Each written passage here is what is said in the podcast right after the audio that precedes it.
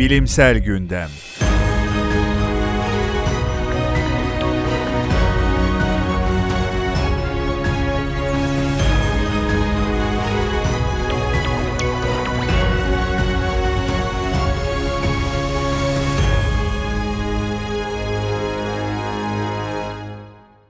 Abdi İbrahim'in hazırladığı Bilimsel Gündem'in 36. sayısına hoş geldiniz. Tıp dünyasındaki güncel gelişmelerin özetlendiği bugünkü programımızda sizlere K1 vitamini ve kemik kırığı riski ilişkisinden, 100 yılın sorunu obeziteden, trafikteki tehlikeden bahsedip 100 yılın sorunu obezite başlıklı çalışmayla ilgili konunun uzmanından bilgi alacağız. Ardından iz bırakanlar köşemizde Cerrahpaşa Hastanesi'nin deri hastalıkları ve frengi kürsüsünün ilk asistanı olan Agop Kotoyan'ı tanıyacağız. Başlıyoruz. İlk haberimiz K1 vitamini ve kemik kırığı riski.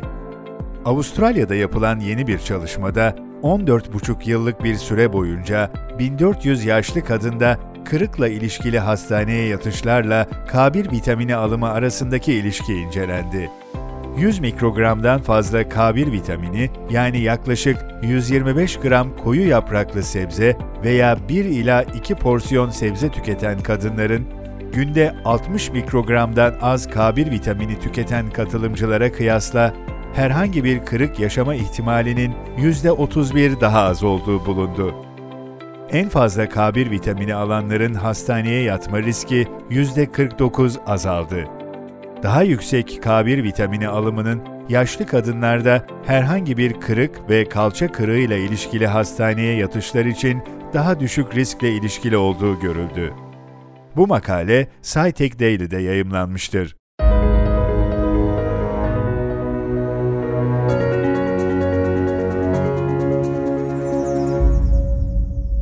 Yüzyılın sorunu obezite. Kilo kaybının sürdürülmesi, obezite yönetiminin en büyük zorluğudur. Toplam vücut ağırlığının %10'undan fazla kilo kaybı, yaşam kalitesinin yanı sıra tip 2 diyabet ve hipertansiyon gibi obezite ile ilişkili birçok komplikasyonu iyileştirir. Anti-obezite ilaçları, katılımcılarının üçte ikisinden fazlasında toplam vücut ağırlığının %10'undan fazla kilo kaybıyla ilişkiliydi güvenlilik, etkililik ve kardiyovasküler sonuçlara ilişkin uzun vadeli veriler beklenmektedir. Bariyatrik cerrahi prosedürlerin tipik olarak %25'lik kalıcı bir kilo kaybına ve obezitenin komplikasyonlarında hızlı, kalıcı iyileşmelerle sonuçlanmıştır. Sonuç olarak hastaya özel optimal tedavi stratejilerini belirlemek için daha fazla çalışmaya ihtiyaç vardır. Bu makale The Lancet dergisinde yayımlanmıştır. Konuyla ilgili Özel Memorial Kayseri Hastanesi kardiyoloji uzmanı Doktor Ahmet Karabacan görüşlerine yer vereceğiz. Obezite, hipertansiyon ve insülin direnci ile ilişkilidir. Artmış yağ dokusu, bağışık yanıt ile endotel işlevlerinde bozulmaya yol açar. Yağ dokusundan salgılanan sitokinler sistemik enflamatuar yanıtta rol oynar. Obezite ve hareketsizlik hipoventilasyona bağlı akciğer vital kapasitesinde azalma ile ilişkilidir. Ayrıca obezite sonucu artmış enflamatuar yanıta bağlı olarak damar esnekliği azalır.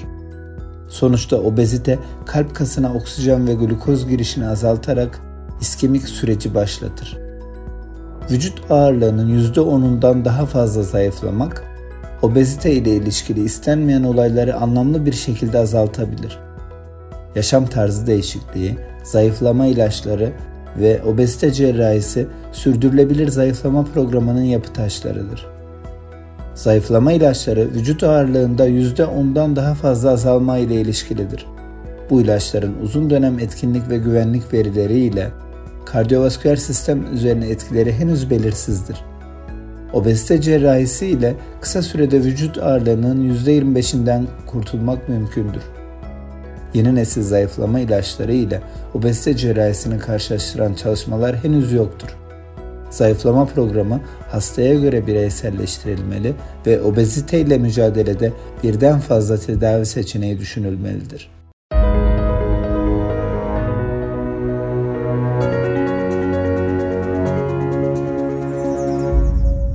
Bu haftanın iz bırakanlar köşesinden önce son haberimize geçelim. Araştırmacılar hava kirliliğinin sinir sistemi üzerindeki etkileriyle ilgili bir makale yayımladılar. Trafik kaynaklı hava kirliliğinin insan vücudu üzerinde büyük zararlara sebep olduğu bilinmekteyken, sinir sistemi üzerindeki etkileri belirsizliğini korumaktadır. Dizel egzoz gazı maruziyetinin beyin üzerindeki etkilerinin temizlenmiş hava maruziyetiyle karşılaştırıldığı bir çalışmada sonuçlar fonksiyonel manyetik rezonans görüntüleme ile değerlendirildi. Dizel egzoz gazı ve filtre hava maruziyeti öncesi ve sonrasında olmak üzere katılımcılardan 4 manyetik rezonans görüntüleme sonucu elde edildi. Sonuçlar kıyaslandığında dizel hava maruziyetinin temizlenmiş hava maruziyetine göre beynin fonksiyonel yapısında azalmaya sebep olduğu gösterildi. Araştırmacılar, çalışmadaki bulguların hava kirliliği politikalarında yapılacak değişikliklerde göz önüne alınması gerektiğini belirtmektedir. Bu makale BMC'de yayımlanmıştır.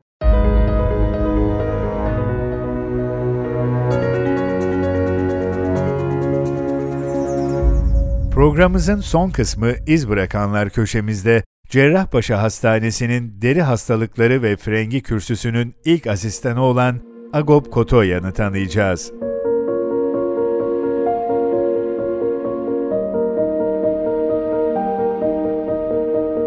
Merhaba, ben Profesör Doktor Agop Kotoyan ya da daha bilinen adımla Kolsuz Agop. Kolsuz Agop olarak biliniyordum çünkü ilkokuldan mezun olduktan sonra gümüş atölyesinde çalışırken kolumu pres makinesine kaptırmıştım.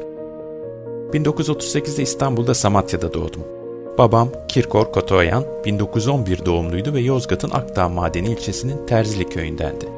25 yaşındayken Yozgat'ın İyidere köyünde yaşayan Makruhi Hanım'la evlenmiş. Aile 1938'de İstanbul'a gelmiş ve Samatya'ya yerleşmişler. Bir yıl sonra da ilk çocukları olan ben doğmuşum. Hayatımı değiştiren olay, gümüş kalıpları plak haline getirmek için kullanılan presin silindirinin iş önlüğümün kolunu kapmasıyla oldu. Benim için ölür demişler ama Cerrahpaşa Hastanesi'nde bir kez daha hayata gözlerimi açtım. Ama artık el emeğiyle çalışamayacaktım. Kendimi okumaya ve tek kolumla günlük işlerini yapabilme uğraşına verdim. Kumkapı Bezcihan Ortaokulu'nda eğitime geri döndüm. Hafta sonları ve tüm tatillerimde işportacılık yaptım. Liseyi Galata Getronogan Lisesi'nde okudum. Başarılı bir öğrenciydim. Aslında basketbolu seviyordum ama tek kolla ne mümkün. Lisede futbola razı oldum. Tek kolla oynayamazsın dediler. Yılmadım. O yıllarda önemli bir mahalli takım olan Samatya Gençler Kulübü'nün kadrosuna girecek kadar da iyi oynadım. Üniversite için Cerrahpaşa Tıp Fakültesi'nin yolunu tuttum. Yıllar sonra kapısından içeri girdiğim ilk gün, bir zamanlar beni kurtardı bu hastane, şimdi nöbet sırası bende diye düşündüm. Üniversiteyi lise öğrencilerine ders vererek kazandığım parayla 1963 yılında bitirdim. Kadro bulunmaması nedeniyle 1963-1964 yıllarında İstanbul Tıp Fakültesi Deri Hastalıkları ve Frengi Kliniğinde gönüllü olarak çalıştım.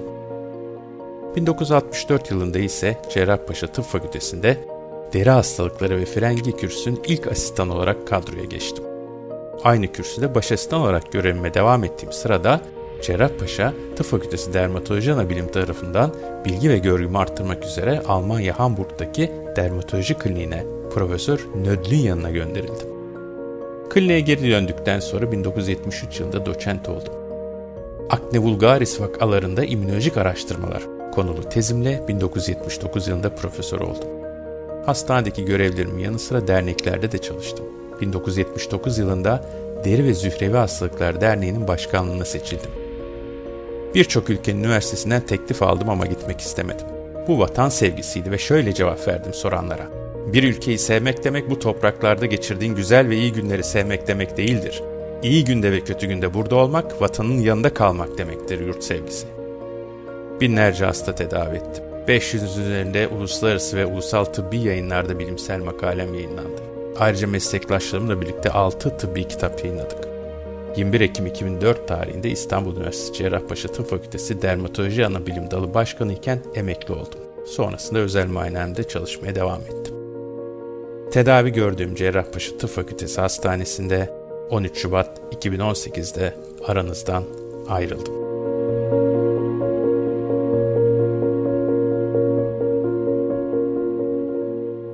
Bugünkü programımızın böylece sonuna geldik. 15 gün sonra yeni bilimsel gelişmeleri paylaşacağımız programımızda görüşmek üzere. Bizleri Spotify, YouTube, Google Podcast ve Anchor resmi hesaplarımızdan takip edebilir, abone olarak yeni sayılar yayınlandığında bildirim alabilirsiniz.